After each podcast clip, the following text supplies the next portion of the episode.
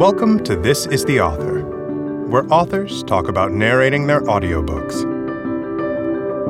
In this episode, meet Dr. Daniel Siegel and Dr. Tina Payne Bryson, Beth Newell and Jackie Ann Ruiz, and Dr. Cara Natterson. These authors have written illuminating parenting books that will change the way you think about raising children and actually decrease your stress about it at the same time.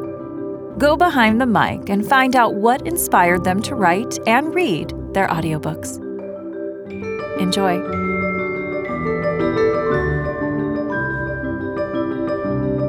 Hi, my name is Daniel Siegel, and I'm the co author with Tina Payne Bryson of The Power of Showing Up. Tina Bryson and I wrote The Power of Showing Up in order to give parents a foundational understanding of the field of attachment research and its deep applications to how we can parent our children with what we call the four S's how they can be seen, safe, soothed, and secure which leads to a life of resilience and well being, to be kinder in their lives, to be connected to other people and their internal world.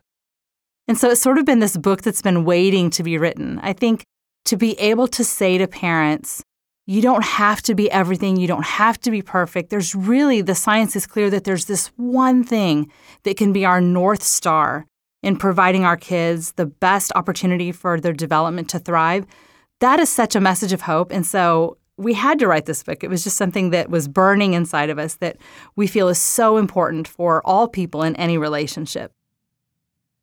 If I had to describe what doing the audiobook with Jessica Kay here at Penguin Random House Audio, I would say it was fun. Pure fun. Fulfilling.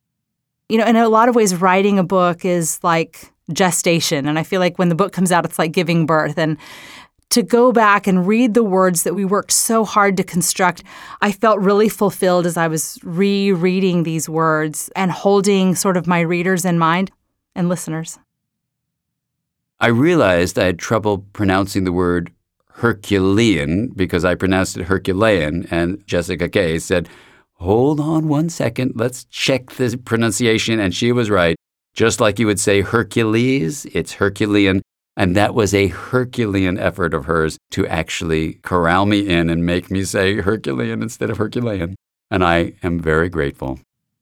Yeah, I realized I had trouble with the word coherent. I didn't know if it was coherent or coherent. We settled on coherent. Also, the word epistemic is actually epistemic. So that was an interesting one for me to practice. I'm excited listeners will get to hear this really important science that has been ongoing across the world and what it means for their daily moments interacting with their kids or their significant others, and to know that the bottom line, the most important thing is we show up for each other. And I love that that's such a simple and practical walk away message. I think my ideal narrator would be the wonderful John O'Donohue. He passed in 2008, a dear friend and colleague, and we used to do wonderful teaching together. And I always would have loved to have done the book we were writing together here in the studio. But John would have been a fabulous narrator. I think my dream narrator would be Holly Hunter. She's got that like great kind of twangy, raspy, with lots of personality voice. I've been married for 25 years to a Texan, and I'm a Southern California girl. So I think she's got that great, like, folksy, just personality filled voice, and that would be really fun. The last audiobook I listened to and just absolutely loved and I'm telling everyone about is Wildhood by Barbara Natterson Horowitz and Kathryn Bowers. It talks about the adolescent journey, not just for humans, but across all kinds of species of animals and what we have in common. And I just thought it was fascinating, the stories she told. And I also just finished listening to John Bargh's book, Before You Know It. And that was really interesting how our conscious mind is so often not aware of all of the forces that are acting upon us that we take in through all of our other senses and even things like the weather or a picture we passed by without even noticing we saw it, how all of these things influence how we think and act and feel. And how once we're aware of that, we have a little bit more control over the forces that are acting upon us. And I found that fascinating as well.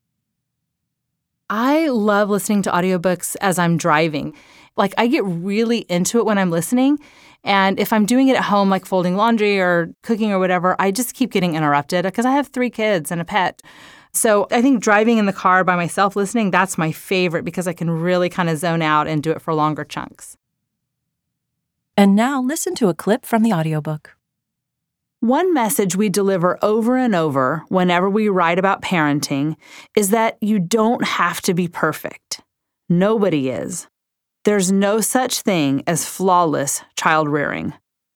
We'll pause while you let out a deep, relieved breath. So, raise a warm, left in the minivan juice box to all of us imperfect parents out there. At some level, we all know this, but many of us, especially committed, thoughtful, intentional parents, consistently fall prey to feelings of anxiety or inadequacy.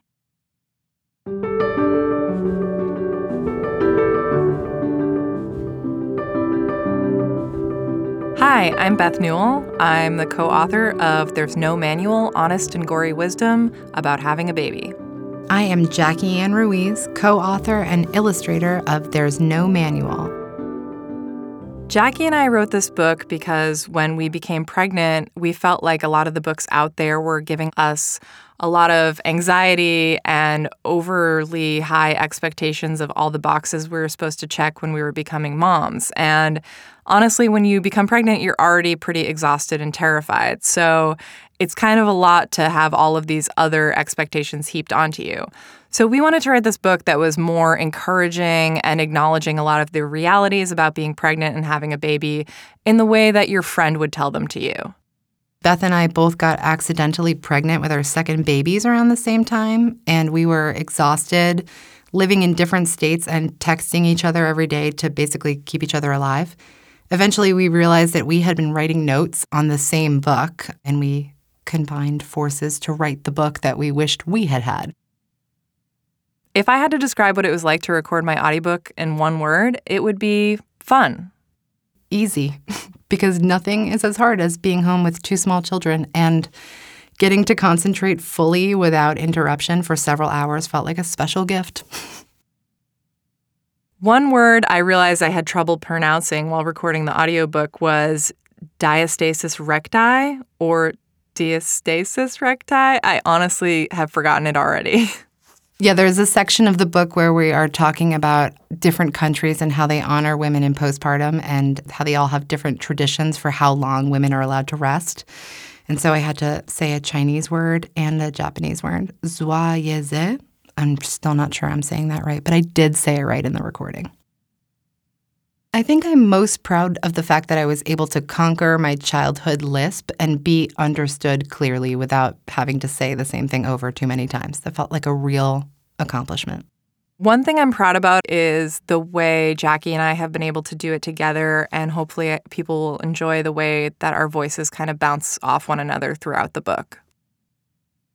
Okay, so if I wasn't going to record my audiobook, I would cast Michael Caine because I love his voice, but also because I would just really love to hear him talk to tired moms about placentas and engorgement.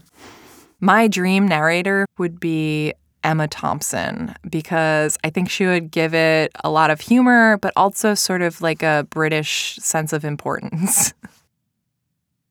the last great audiobook I listened to was The View from Flyover Country by Sarah Kendzior. I just really love the information she's delivering about people from the middle of the country. The last great audiobook that I listened to was Erin Gibson's Feminasty. She is a hilarious genius, and I learned a lot. And her impersonation of Mike Pence as a pirate with scurvy made me cry with laughter. I do listen to audiobooks, and I only started when I became a mom, but it is seriously the only way that I can consume books anymore. So, my favorite place to listen is usually one earbud in while I'm doing dishes or something else so I can hear if someone screams on the other side of the house. My favorite place to listen to audiobooks is on the train because I have a pretty long commute and it's nice to get some, not work done, but get some pleasure done. I don't know. And now listen to a clip from the audiobook. Pregnancy causes a lot of stress and anxiety. Not only is your life about to become completely different, but your body is going through a horror movie transformation. You'll lie awake wondering if you're ready to have a child and whether you've already somehow ruined it. You'll wonder how this baby will impact the career that is helping you afford to have a baby in the first place. You'll conduct nonstop assessments of your partner's parenting ability. You'll think, What am I doing? as you recount your family health history. And everyone will be staring at your body all of the time.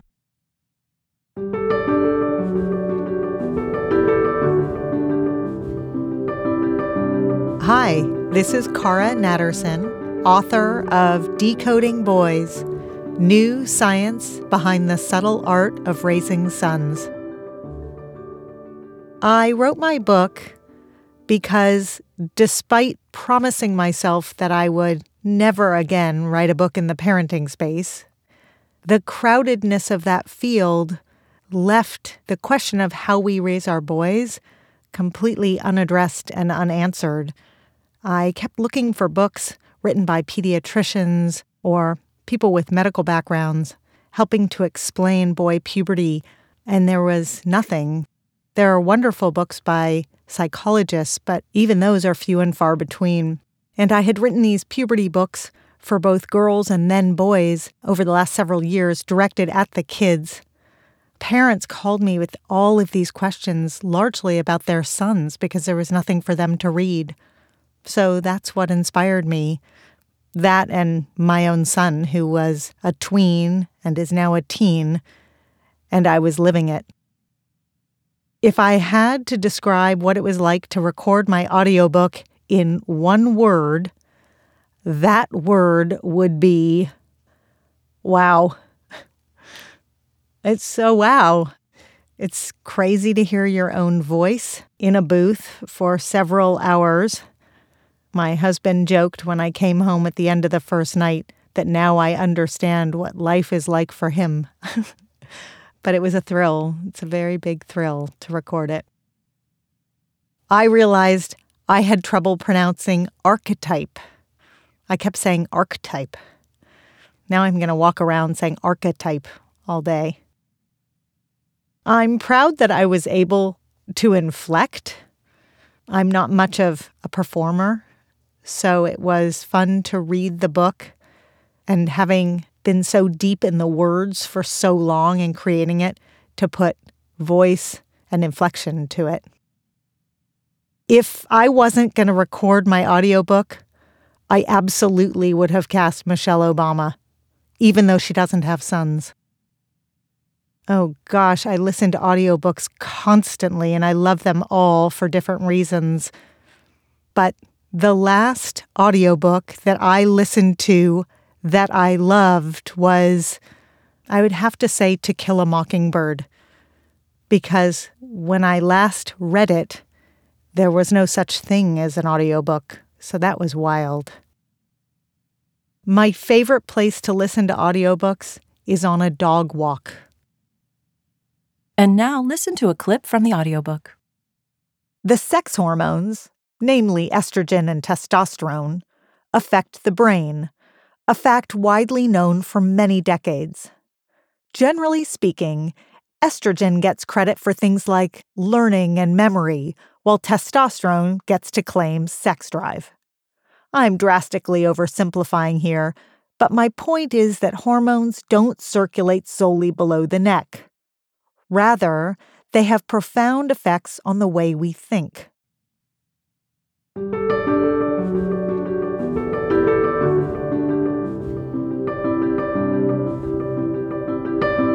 This is the Author is a production of Penguin Random House Audio. Thank you for listening.